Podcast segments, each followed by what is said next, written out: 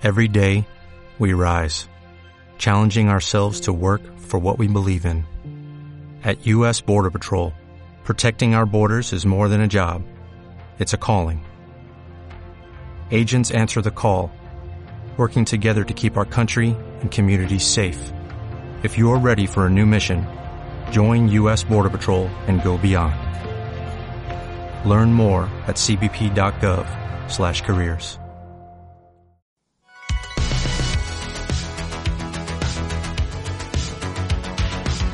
Bienvenidos a BU Academy, the podcast.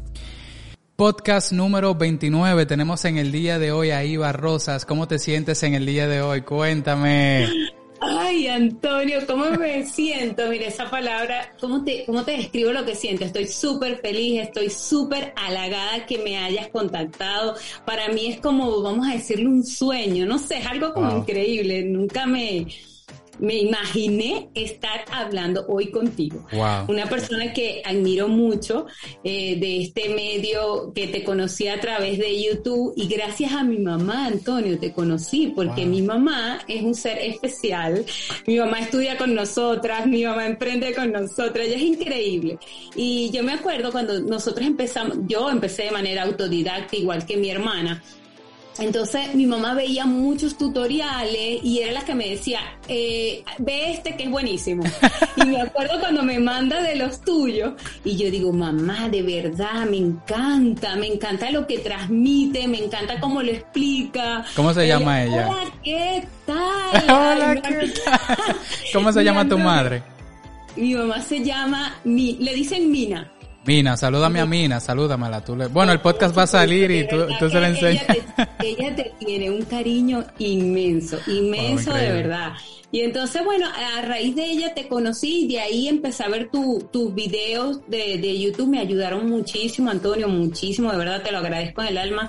Y además, como tú enseñas, me encanta lo que tú transmites. Igual ahorita viendo todos tus podcasts, me fascinan todos bueno. porque Oye, todo lo que compartes de excelente, de excelente calidad, eh, ayuda mucho a las personas de, de este, nos ayuda a nosotros, a, a cualquier persona lo va a ayudar que esté iniciando en este mundo y que cuando uno inicia tiene poco conocimiento y algunas veces lo hacen de forma autodidacta como lo hicimos nosotras. Yo aconsejo de que la gente cuando inicie se formen.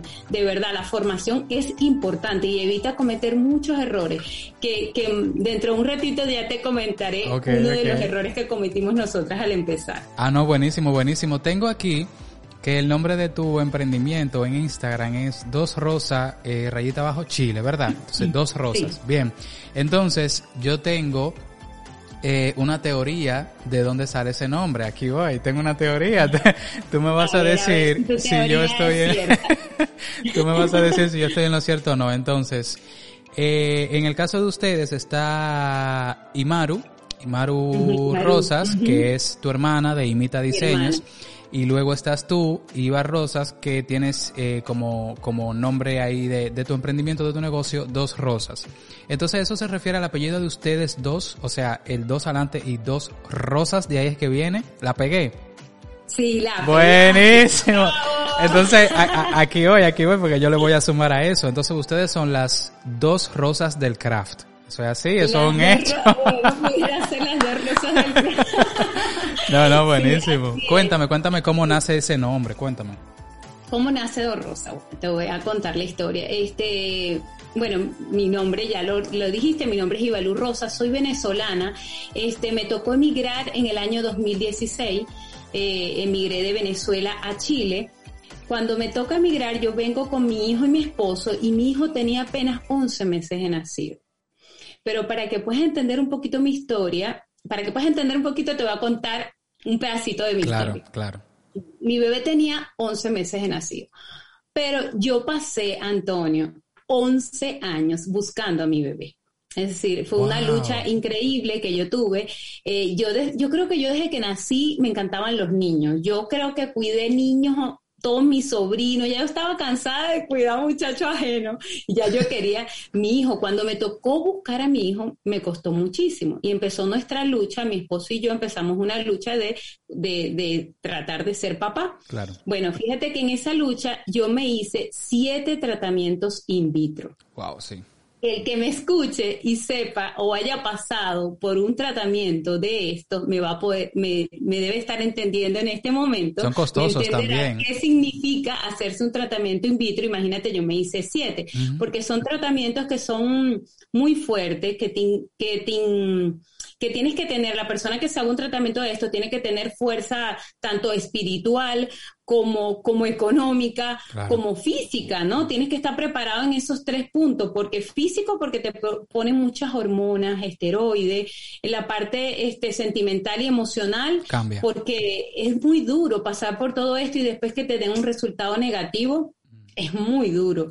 Y, y la parte económica, porque son tratamientos costosos, pero, pero cuando uno quiere algo, uno no le importa nada. Yo era capaz de vender todo, mi casa, todo, arriesgar todo, solo por, por sentir la satisfacción de ser madre.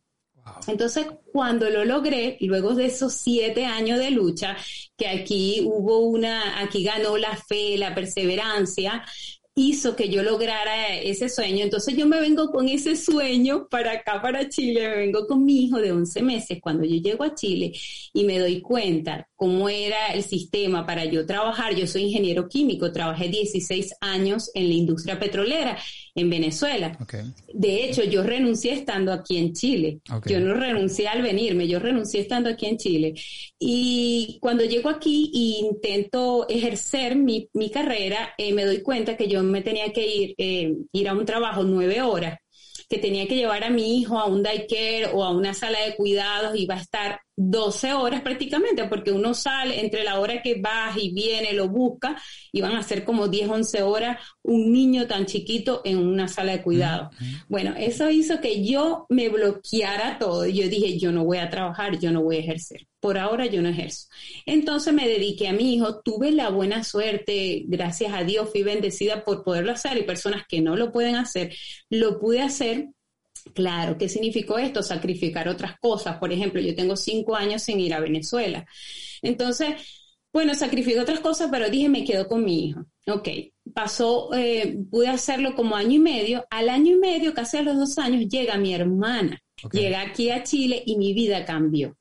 Totalmente, Antonio, porque cuando llega mi hermana, claro, ya yo, ya yo estaba incómoda, yo decía, yo tengo que hacer algo, yo tengo que trabajar, yo tengo que producir, porque tú me entenderás que cuando uno se acostumbra a producir, a hacer su dinero, no es igual que tú, por más que sea tu esposo el más especial, porque mi esposo es un ángel, yo, este, yo no había hecho nunca antes nada creativo. Este, no es que, por ejemplo, a diferencia de mi hermana, mi hermana ya había emprendido en Venezuela, yo Muy no. bien. Yo trabajaba en la industria. Ahora, de la parte de los negocios siempre me ha encantado. Yo vendía hasta, yo vendía ropa, vendía, bueno, yo vendía de todo, pero nada con proceso creativo, ¿sabes? Entonces, cuando llego aquí, mi hermana dice, pero haz algo. Y yo, pero ¿qué hago? Si yo no, ay, no, yo, ¿qué puedo hacer yo? Entonces, entonces lo primero que hice, que de hecho es como, yo nunca lo he contado, yo tuve un primer emprendimiento aquí en Chile que se llamó, eh, se llama Rose Style, estilo rosa, y empecé a vender fue plata.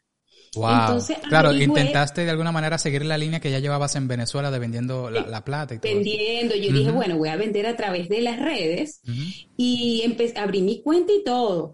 Este, yo dije, y empecé a vender plata. Bueno, empecé a vender, claro, y vendí a mis amigas, en ese momento mi- mis vecinas, le vendía a la gente que conocía, pero no era algo que me gustara del todo, que sintiera yo pasión hacerlo. Entonces lo dejé, lo dejé, lo fui dejando. Llegó mi hermana, me cambió la perspectiva. Ojo, ojo, hasta aquí hay dos puntos bien importantes. Tú primero trabajabas 16 años en la petrolera en Venezuela.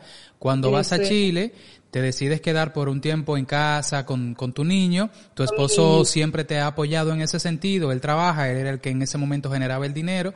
Y tú dices, ok, yo necesito sentirme útil, necesito además generar mi propio dinero. Entonces tú empiezas a vender la plata, pero fíjate que incluso si la plata vendiéndola te daba una buena cantidad de dinero, hacía falta algo y era que te gustara lo que tú estuvieras haciendo. Buenísimo. Exactamente. Hacía falta algo, hacía falta eso que cuando tú que ahorita yo lo, yo lo aconsejo mucho y es decir, encuentra tu pasión, busca tu pasión, porque cuando tú encuentras y tú haces algo con pasión, mira Antonio, las horas, y, y, tú me debes entender eso, eh, las horas, los minutos, los segundos se te pasan a millón. Tú te pones a trabajar y te metes en tu trabajo y tú dices, ay Dios mío, ya tengo que dormir, no puede ser, ¿por qué? ¿Sabes? En cambio, cuando tú te estás haciendo algo que tú lo haces nada más por percibir un, dinero, por lucrarte nada más, eso como que te cansa, tú dices, ya estás viendo la hora, ¿cuándo voy a salir? ¿Cuándo voy a terminar? ¿Qué esto? ¿Qué fastidio me voy a poner? ¿Sabes? Entonces, bueno, Antonio, llega mi hermana aquí a Chile y me dice, eh, enseguida mi mamá, hija, ponte a hacer con tu hermana papelería. Pónganse porque las dos pueden hacer papelería. Y sí, únete a tu hermana, hija, mi mamá detrás de mí aquí. Únete a tu hermana, hija. Entonces yo digo, Dios mío, mi hermana. Y yo cuando veía lo que hacía Imaru. Tú decías, y yo doy para eso. Oye, justo, justo eso te iba a preguntar, que me, me pareció fascinante, me pare o sea, me encantó cuando vi eso, que dos hermanas se dedican al mundo de la personalización, etcétera, pero ella se dedica más a la papelería y tú más al estampado, ya sea en camisetas, etcétera. Entonces, cuéntame un poquito en qué momento tú, tú, decides eh, sí entrar al mundo del emprendimiento en, en, en, la personalización, pero nada que ver con papelería, sino con el estampado. Cuéntame. Ah, bueno, así, cuando llega mi hermana, entonces papelería, yo veía, Antonio, que mi hermana se ponía a hacer papelería y Maru es increíble haciendo papelería. Entonces yo veía que eso era, por ejemplo, armar un topper y era la carita, el osito, la cuestión, pégalo, capa la pega, se le llenó de pega. Ay, yo no tenía esa paciencia. Yo decía, no puede ser, tú vas a hacer 10 cajitas de esas. Yo no tengo la paciencia para armar, de que no se te quite. No, no, no. Entonces yo le dije a mi mamá, mamá, es que a mí no me gusta, yo, yo no sirvo para... Eh, es decir, no me gusta hacerlo y si no me gusta hacerlo, yo voy a estar haciéndolo ahí como que, ay, no me gusta, como por ayudar, como por... No. Entonces, mi hermana dijo, no, sí, yo sé que a ti no te gusta. ¿Qué te parece? Entonces empezamos a ver lo de las camisetas. Te estoy hablando hace tres años. Hace tres años no había el boom que hay ahorita. Por supuesto. Estampando, haciendo personalización de productos. No, no se veía eso tanto. Sí existía, pero no era como ahorita. Ahorita es increíble. Mm. Entonces, este, ella me dice, ¿por, qué no nos metemos con camisetas? Ah, bueno, camisetas así, pero vamos a hacerlas diferentes, como no, no tanto como que el muñequito, la cuestión, sino más que frases, cosas. Y yo le digo, ay, me encanta. Entonces empezamos a averiguar. Pero Antonio nos lanzamos, vamos a hacer. Y nos a ciegas. ¿dónde, dónde, a ciegas, ¿dónde venderán eso? Y nos fuimos, ah, bueno, en este sitio, vayan al centro. No sabíamos ni qué comprar, Antonio. Imagínate el grado de locura de nosotros. Vamos a, bueno, empezamos. Entonces, bueno, empezamos a, averiguar y a, indagar y la misma gente que vendía el producto nos medio nos explicaba y, y así empezamos. Bueno, resulta que lo, lo que nosotras hicimos eh, al empezar fue que empezamos con nosotras mismas y con nuestro y con nuestros alrededores, es decir, los familiares, conocidos. Ajá, no empezamos con gente desconocida a nosotros, ¿por qué? Porque queríamos primero estar segura de lo que íbamos a ofrecer. Por supuesto. Entonces empezamos a hacernos camisetas, que quemamos muchísimas camisetas, no sé qué, Entonces, en ese ensayo de error, ¿sabes? Entonces, bueno, nosotros emocionados, bueno, sí se nos está dando, le vendíamos que sea a mi vecino y mis vecinos por querernos ayudar y conocidos nos compraban. Ay, depéndeme de ese producto, dame una camiseta. Entonces, bueno, así empezamos y nos encantaba. A mí me, yo estaba fascinada porque primero me gustaba lo que estábamos haciendo, para mí era nuevo totalmente, porque por ejemplo la primera vez que agarré el silo de estudio, para mí eso era chino, yo, yo soy ingeniero químico, yo no tengo nada que ver con, diseño. gráfico, nada. Y, y, yo decía, yo no sirvo para eso, Dios mío, yo no sé diseñar. Y cuando la primera vez que agarré el programa, yo decía, Dios, ¿qué es esto? Y me encantó tanto, Antonio, que después hacía todo. Yo hago todo en el Silver. Algunas veces me dicen, ¿dónde diseñas? En el Silver, en el programa. Ese es el programa que utilizo. Yo no, no utilizamos ni, ni Illustrator, ni CorelDRAW, no, sino puro Silver de estudio. Entonces, bueno, me empezó a gustar tanto y más, y más que trabajaba con mi hermana. Pero resulta que Ima a su vez llevaba la papelería, que sí es su emprendimiento que lo traía de Venezuela. Entonces ella hacíamos la, ella hacía papelería y las dos hacíamos estampado. Pero resulta que al poco tiempo, bueno, viene mi mamá y se da cuenta, como toda madre, ve que va bien y que va mal, y se da cuenta que como que era como demasiado trabajo para Ima y también para mí, porque yo me tenía, el taller lo teníamos, era donde, donde mi hermana, yo me tenía que movilizar, me llevaba las cosas, entonces algunas veces eran las 12 de la noche y yo venía cargando con todo, entonces mi mamá dijo, eh, ahí nos, nos como que me sentó y dijo, hija, ustedes tienen que tomar una decisión. Yo sé que las dos se aman y se quieren y trabajan de lo mejor, pero yo creo que ya es hora de que cada una quede con algo. Es decir, que tú te dediques al estampado y dejas a tu hermana sola con la papelería porque ya mi hermana había empezado a tener más trabajo, ya era como que el tiempo que me dedicaba conmigo, que nos dedicamos al estampado, le quitaba más tiempo para dedicarse a, la papelería. Claro. Entonces, bueno, este, así decidimos dejarlo que cada quien, yo siguiera mi línea de estampado y ella la de papelería. Pero por eso el nombre de Dos Rosas, porque iniciamos las dos, pero igualito seguimos las dos juntas para todo, Antonio. Mira, yo hoy estoy aquí, ella sabe que yo estoy aquí, ella tiene algún proyecto y yo sé cuáles son sus proyectos antes de... Es como que cuando yo voy a hacer un proyecto o ella necesitamos como el visto bueno de la otra, ¿qué te parece? O, o, con que ella me diga, si está bien, yo estoy tranquila, o, eh, ¿sabes? Es como ese apoyo increíble, que de verdad yo, yo se lo aconsejo a cualquier persona tener un apoyo así, porque algunas veces eso te ayuda a ver las cosas diferentes. Mira, una sola persona, el que vea dos personas, una sola cosa, es van a tener diferente punto de vista y te puede ayudar. De repente lo que yo no veo, lo ve ella. Por supuesto, y, pasa mucho en cualquier rama. Por ejemplo, si a mí me gusta mucho hacer ejercicios y a mi pareja no, yo puedo motivarla a hacer ejercicio y Si a ella le gusta comer sano, pero a mí me gusta mucho la comida chatarra, ella puede motivarme a comer sano y de eso se trata, de apoyarse de personas que, que de alguna manera te complementen. Cuando tú empezaste con, con el estampado de camisetas, ¿en qué momento, precisamente en qué momento tú dijiste, esto es?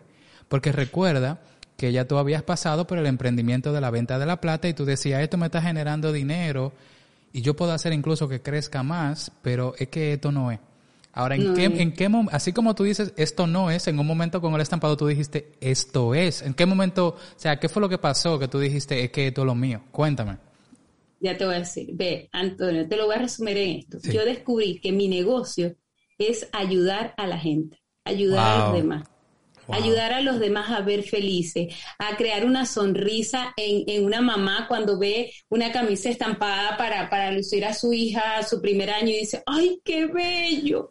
Eso para mí tiene demasiado. Entonces, eso fue lo que me, me hizo de, eh, descubrir y decir, Ibalú, esta es tu pasión, te gusta, te gusta ayudar a los demás de esta manera. De, mira, de hecho, a mí me preguntan, ¿qué, ¿cuál es tu negocio? Ayudar a los demás. Ayudar a los demás. Wow. Te voy a mencionar una palabra y tú me vas a decir qué piensas al respecto.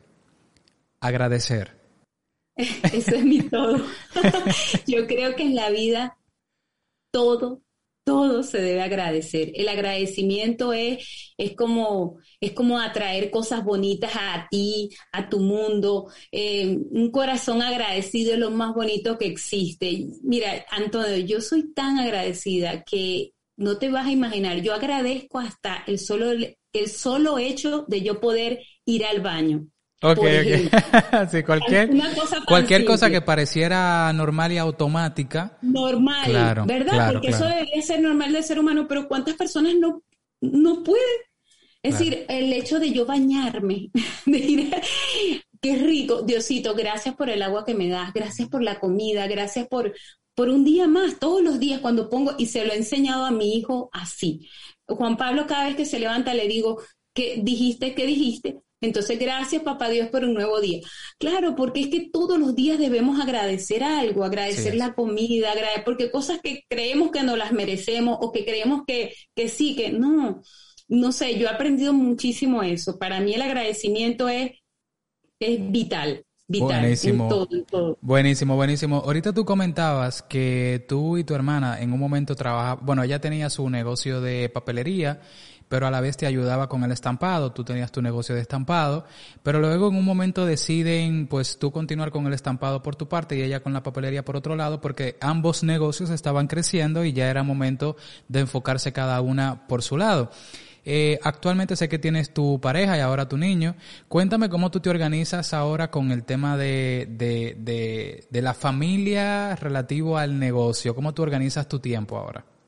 Ay, Dios, esa es, la, pregunta más difícil, yo creo que para todo el mundo.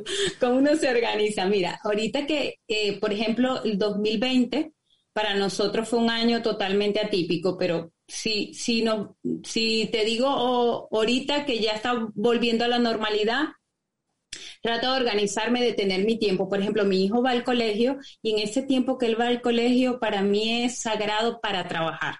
Pero difícil fue el 2020. El 2020 fue difícil, yo creo que para todos. ¿Por qué? Porque ya yo estaba acostumbrada a ese ritmo de trabajo de que yo agarraba el tiempo que mi hijo iba al colegio yo me dedicaba full a trabajar. Cuando él llegaba, yo tenía que atender lo que si la comida. Cuando ya yo lo tenía listo a él con todo, yo volvía a trabajar. Entonces, ¿qué pasaba? Que yo amanecía muchas veces trabajando, que me quedaba hasta las 12, hasta las 2. Ya yo no hago eso. Yo trato de no quedarme hasta tan tarde, sino que establecer horario. Yo creo que eh, lo vital para uno poder rendir es organizarse en cuanto a lo que hago ahorita yo, que sé que antes lo hacía mal, es que ahora anoto, anoto todo. Llevo, por ejemplo, hoy debo hacer esto, esto, esto, como metas. Las prioridades, las prioridades. Las prioridades de cada día. Entonces yo digo, y, y después voy chequeando qué hice, qué no hice, qué no he hecho. Y, y, en ese tiempo que me concentro, trato de, de, hacer todo. Y en el caso, en el caso de que hayan eh, picos, como por ejemplo San Valentín, que para eh, el mundo del estampado es una muy buena fecha, hay mucha demanda. ¿Cómo tú te organizas en, en ese sentido? ¿Tú contratas a alguien por hora o por día que te ayude o tú decides tomar menos pedidos para poder quedar bien con los clientes? ¿Cómo tú te organizas cuando hay picos? Cuéntanos. Bueno, ¿cómo me he organizado hasta ahora? Que pienso cambiarlo porque ahora sí estoy buscando a una persona que me ayude, porque si no, claro, uno puede parar en loco, porque algunas veces uno cree que puede con todo y eso es un error, ¿no? El no, el no atreverse, porque quizás a muchos emprendedores nos pasa que nos da miedo y el miedo paraliza. Entonces uno dice, ay, pero ¿cómo voy a meter otra persona? No voy a tener la capacidad, pero que no, que me da miedo, que quizás eso frena un poco, pero las veces cuando me ha tocado a mí, este, he trabajado, por supuesto, muchísimo más, trato de ya tener un tope, pues hay un tope de que yo después de aquí no puedo atender más porque o me vuelvo loca o pasa algo, o me botan de la casa, uno o dos, ¿no? Entonces sí, tengo un tope, hasta aquí puedo, hasta aquí recibo pedido. Muy bien. Eso es lo que yo he hecho, pero llega un momento que tú dices, no puedes ya poner tope, tú tienes que crecer, buscar a alguien que te ayude, delegar. Eh, para eso, ahora voy a eso. Ah, buenísimo, ese es el siguiente paso, excelente. Tú sabes es el siguiente paso, sí. Eh, hace varios años yo estaba personalizando camisetas y mucho antes incluso de yo empezar a dar talleres eh, en mi habitación y cada vez que yo personalizaba una camiseta, como mi habitación cuando vivía en la casa de mis padres era un poco pequeña, yo tenía que ir sacándola hacia la sala, una por una. Y cuando yo la iba sacando, porque eran, eran camisetas como que de prepromociones de, de colegios o promociones de colegios, o incluso llegaron a ser en algún momento camisetas para empresas, o sea, uniformes. Entonces, para no tener esas 50, 60, 70 camisetas ahí en esa habitación tan pequeña, según yo la iba personalizando, la sacaba de la habitación y la ponía en, en, la sala, encima del comedor.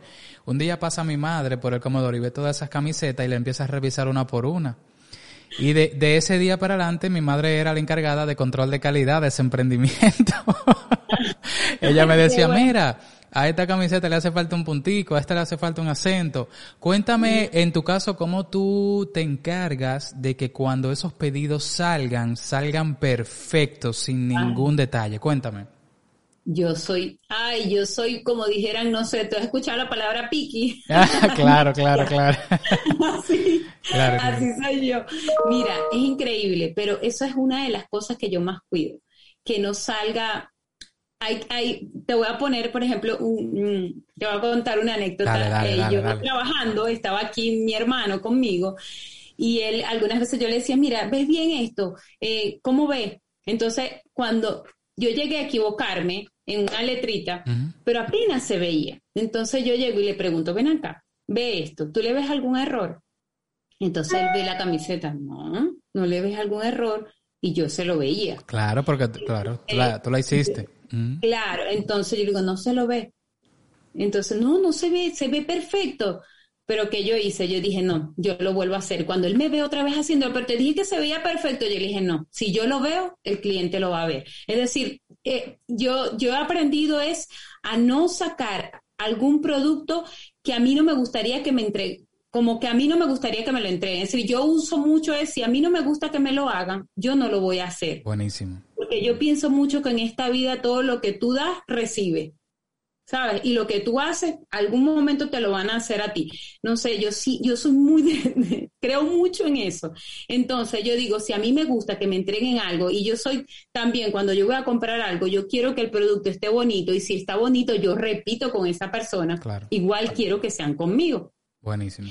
Entonces, no, yo, eh, yo soy la que estoy pendiente. Así como yo hago todo el, el producto, es decir, desde el diseño hasta el estampado, lo hago yo, entonces pasa por mi calidad. Si yo veo que no está bonito, que no se ve bien, por ejemplo, un diseño que tenga marquitas, que se marquen, que no lo entrego. No, no. O que el vinil textil se esté levantando por una orillita porque no, era de buena... que se esté levantando me da algo. No, eso no. No, me da algo. No, no, no. Entonces, lo bonito es, eh, em, Antonio, que con el tiempo tú empiezas a recoger los frutos y entonces tú, mira, puedes ver los testimonios de, de muchos clientes míos de que tienen dos años con las camisetas y están intactas, eh, de que tienen un año, de que tienen tres años. Yo tengo clientes que tienen casi el mismo tiempo que tenemos nosotras.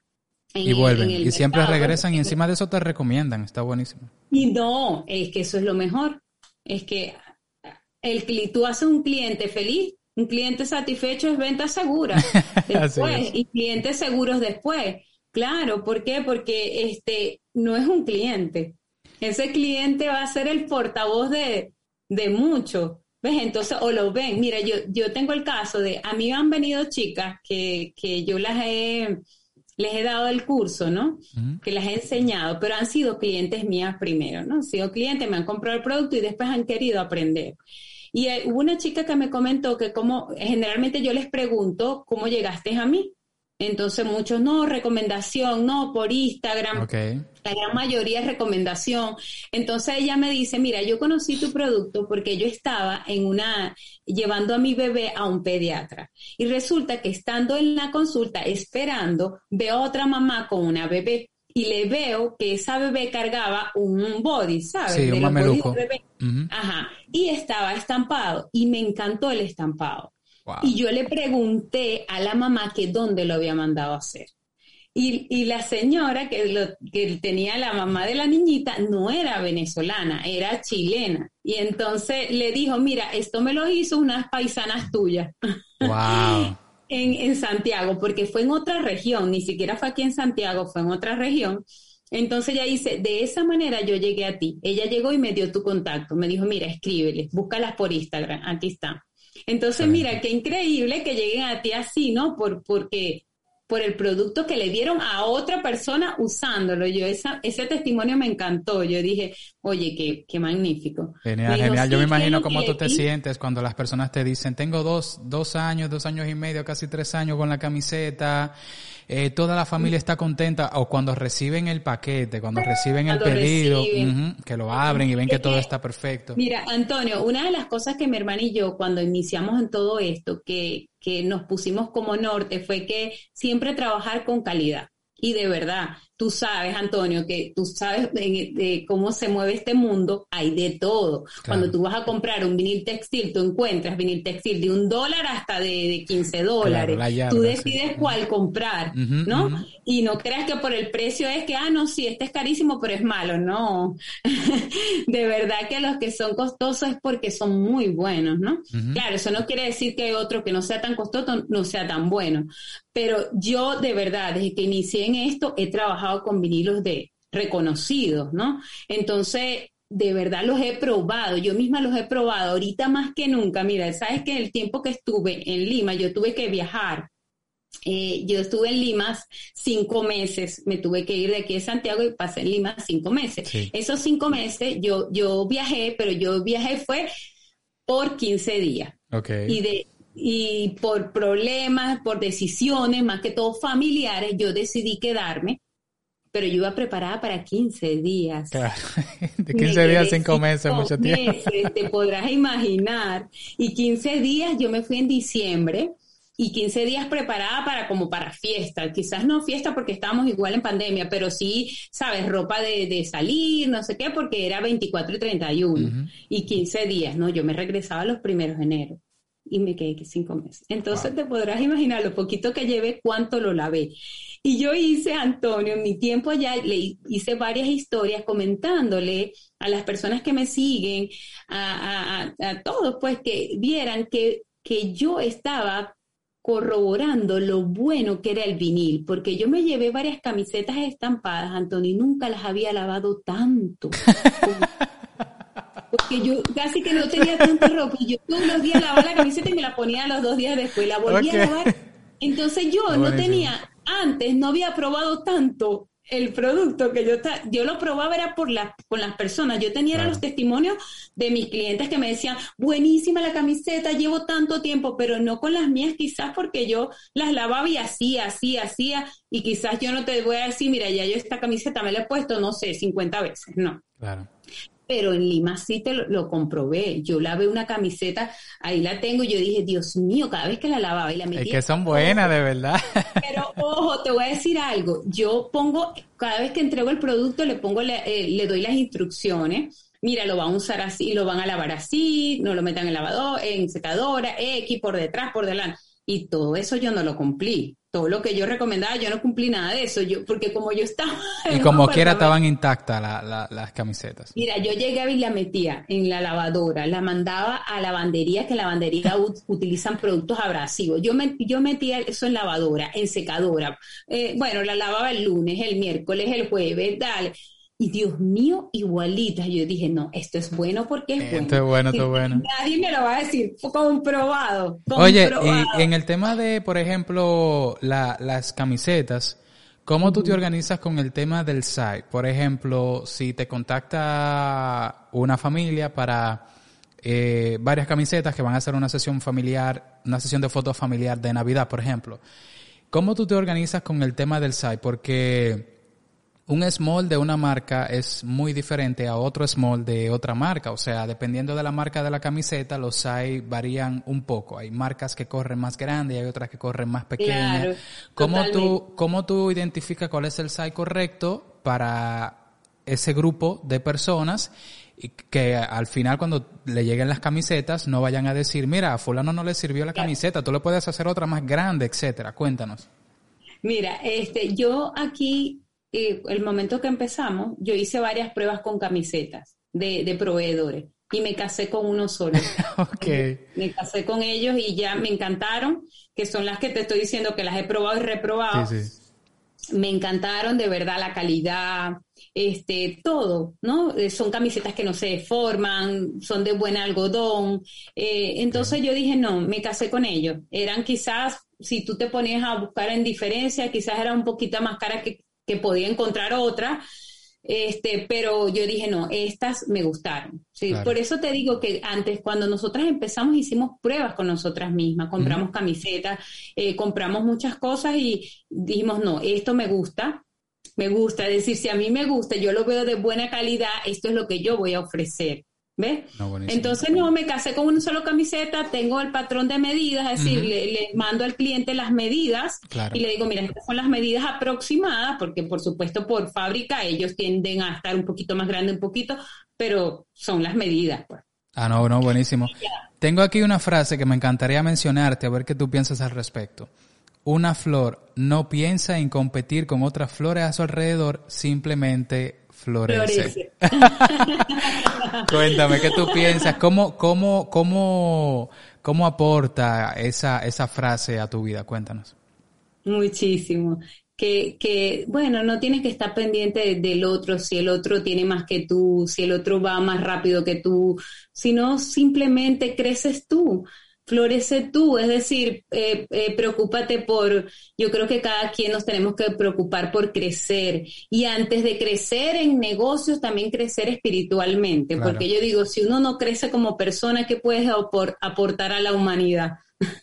no puedes aportar mucho. Entonces hay que estar pendientes de uno mismo, de, de, de, ser mejor, de cada día, de estudiar, de formarse, de, de nosotros mismos, no de, competir con los demás. Yo creo que es perder el tiempo y es llenarse de, de, cosas negativas, porque el de estar uno comparándose con otro es, ¿Mm? es algo negativo. Totalmente. Claro.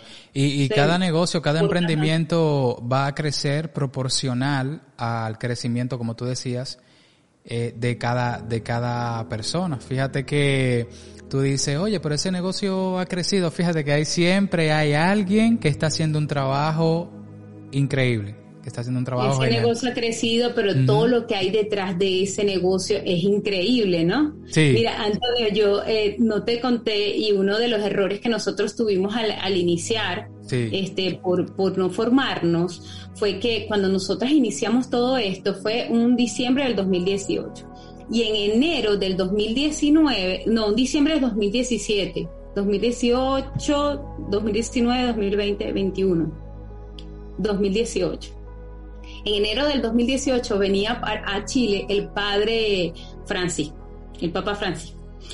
Entonces, eh, nosotras dijimos, estamos empezando las camisetas y claro, como nosotras no, no nos eh, formamos, no, no, no, estudiamos, dijimos, arrancamos este negocio y camisetas para todo el mundo, camisetas para todo Chile. Entonces empezamos a vender las camisetas y dijimos, nada, viene el Papa Francisco, esta es una oportunidad para vender camisetas. Claro, claro. Pero ya yo te estoy diciendo, Antonio, que nosotros empezamos buscando cosas de calidad.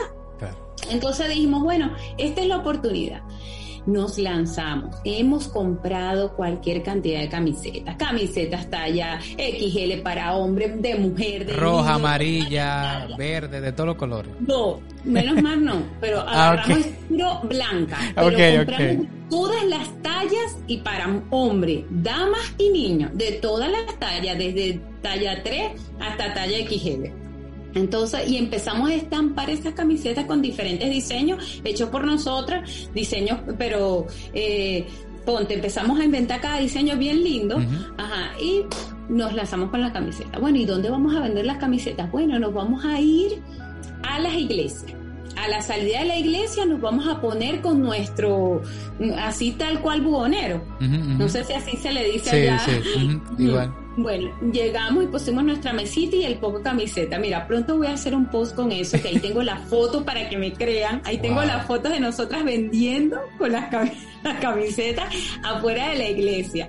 Bueno, resulta que no hemos vendido nada. ¿Qué? y vendimos cinco camisetas, fue mucha. Y porque tuvimos que bajar el precio al precio de, de ya que, que, bueno, ya no podíamos, eso fue lo que invertimos. ¿Y qué, pudo haber, qué pudo haber pasado ahí? ¿Qué pudo haber pasado?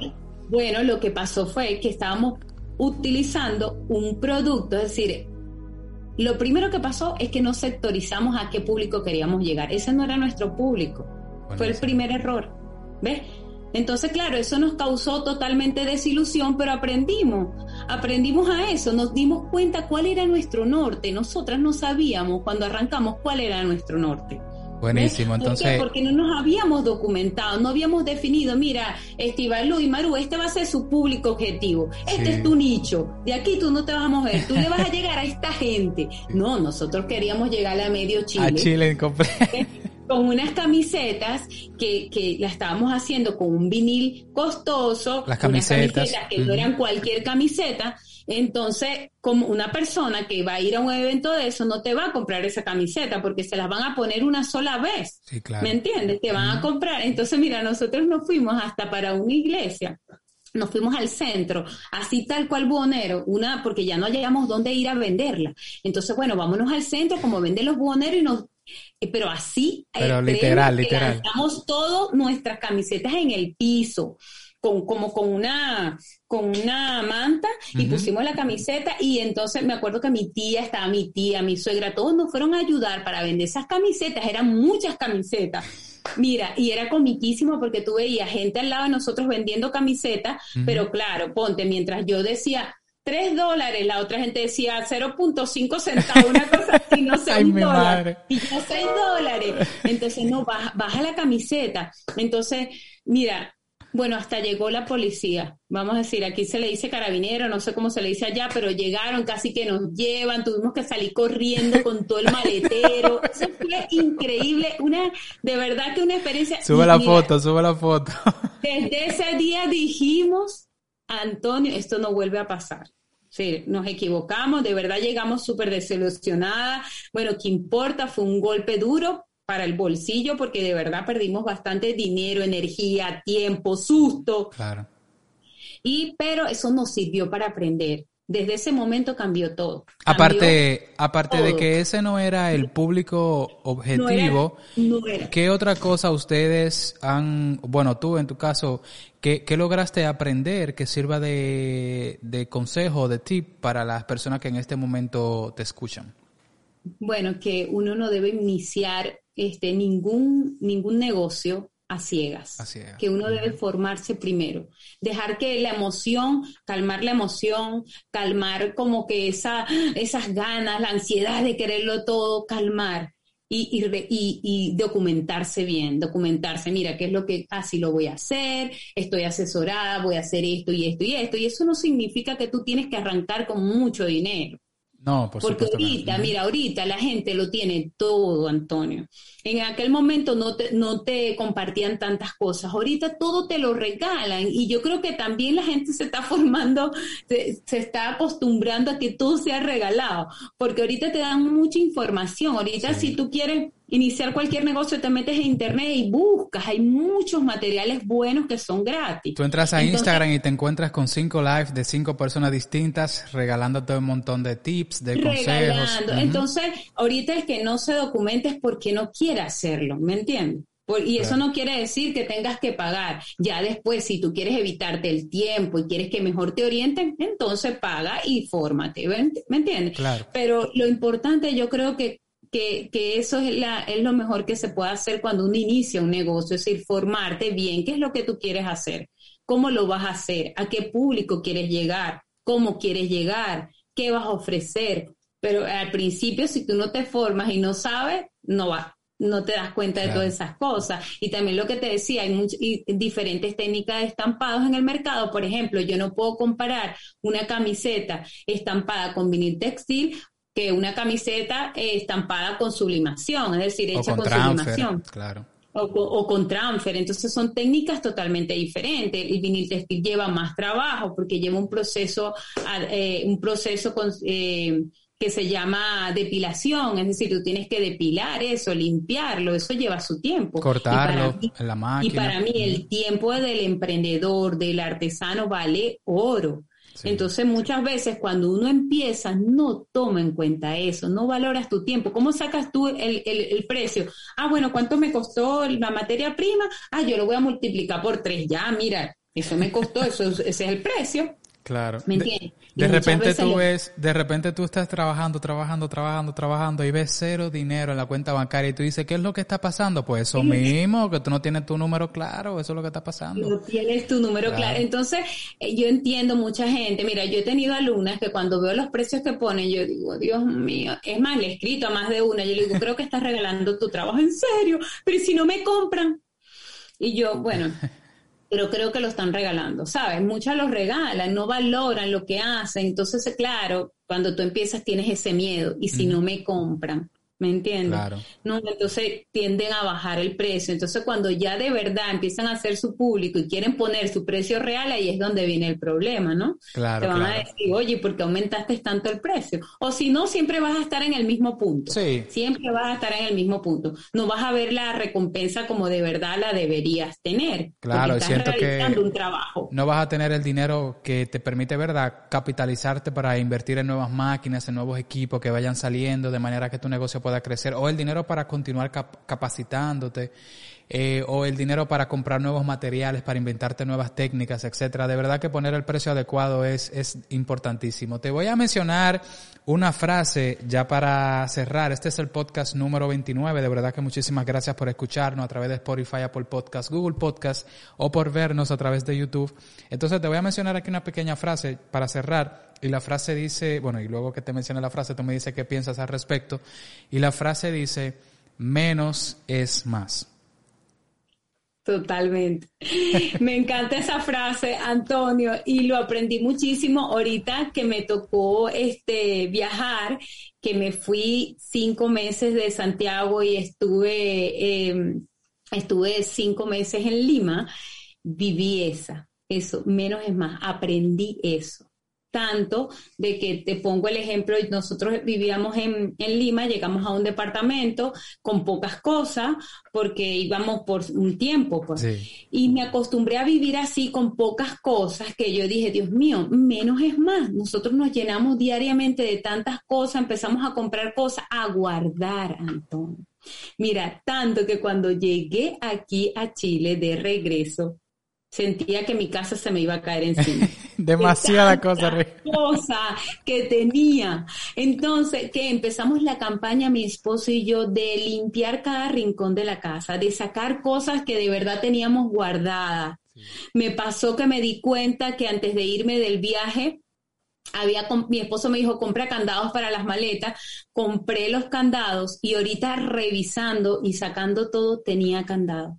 Sí, estaban guardados. Entonces, ¿cuántas veces no les ha pasado a cualquier persona, a ustedes? No sé si te ha pasado a ti, Antonio. Tenemos tantas cosas guardadas que es más fácil salir a comprar lo que necesitamos que buscarlo a ver si lo tenemos guardado. O sea, de tantas cosas que tenemos. Exactamente. Entonces te vas llenando de cosas que de verdad no necesitas.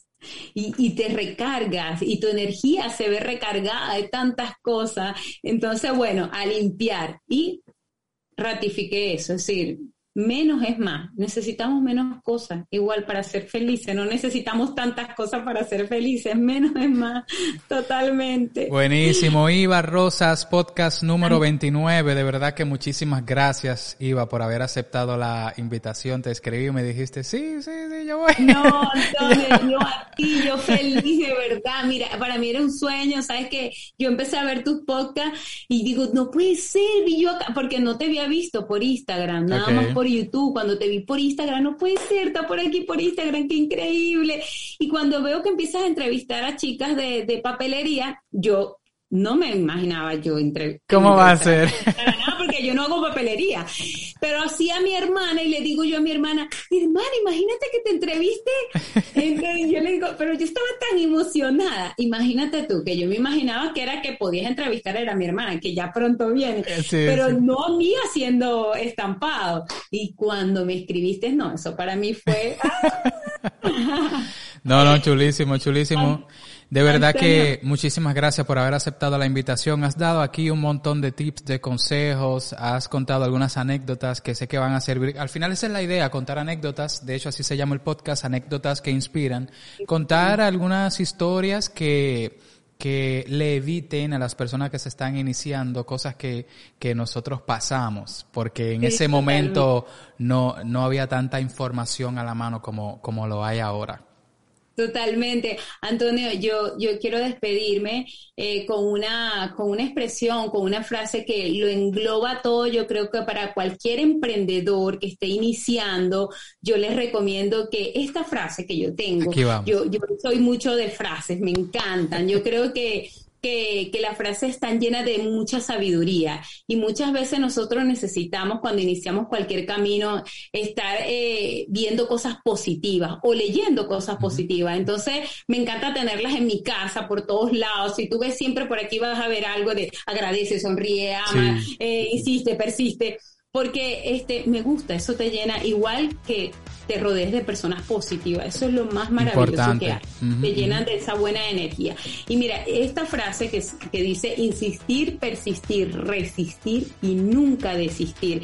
Yo creo que todo emprendedor debería tener esto impreso o en algún lugar donde lo lean todos los días, porque yo creo que esto engloba todo lo que uno debe tener para arrancar. Claro, por supuesto, después que tú descubras tu pasión, descubriste que esto es tu pasión, ok, lees eso Insiste, persiste, resiste y nunca desistas. Y cuando estés en la gloria, cuando estés arriba, cuando ya hayas logrado lo que tú quieras lograr, no pierdas la humildad. La humildad nunca se debe perder. Yo creo que, y eso me encanta de ti, Antonio, porque eres un ser tan humilde. Y humilde, ojo, algunas veces la gente dice, humilde es pobreza. No, humilde es, transmitir las cosas, ¿sabes? Siempre ser el mismo. Eh, me encanta lo que tú transmites porque transmites mucha, sabes, mucha paz, eh, esa sonrisa siempre. me encanta ver tus podcasts por eso, porque son como agradables, agradables de verdad. Tú sabes que eso que tú dices de insistir eh, va mucho de la mano contigo. Eh, creo que has aplicado muy bien, lo has llevado a, a la práctica eso que, que dice esa frase, porque fíjate que cuando tú iniciaste a vender ya en Chile la, la plata y creaste incluso un Instagram, etcétera, para dedicarte a eso, tú no dices, ya no voy a emprender porque esto no me gusta. Tú lo que dices es, esto no me gusta, tengo que encontrar ahora otra vía que sí me gusta. Entonces fíjate cómo tú estás insistiendo. Fíjate cómo Fíjate, eh, también hay una frase que me gusta mucho que dice, si el plan no funciona, cambia el plan, pero no la meta. Tú pero cambias la meta. Claro, tu objetivo estaba claro, tú nunca cambiaste la meta, tú estás viviendo ahora mismo en tu meta. Eh, y la estás desarrollando cada día, pero el plan hoy puede ser distinto al de mañana y, y el plan hoy es muy distinto al de ayer, pero podemos cambiar el plan, pero jamás la meta, es mantenernos ahí bien enfocados. Eso, eso de la meta eh, lo viví mucho yo también los 11 años que busqué a mi hijo. Cambiaba ese plan, pero nunca cambié la meta. Wow. 11 años luchando hasta que lo logré. Amén. Así, es todo en la vida. Todo en la vida es así, de verdad. Y ahorita, bueno, aquí estamos luchando porque apenas estamos empezando. Eh, nos falta muchísimo. A mí yo siento que a mí me falta muchísimo por, por lograr. Wow, buenísimo. Podcast número 29. Este servidor se llama Antonio Molina. Iva Rosas, muchísimas gracias de verdad por haber formado parte del podcast. Anécdotas que inspiran. Nos vemos en un próximo episodio.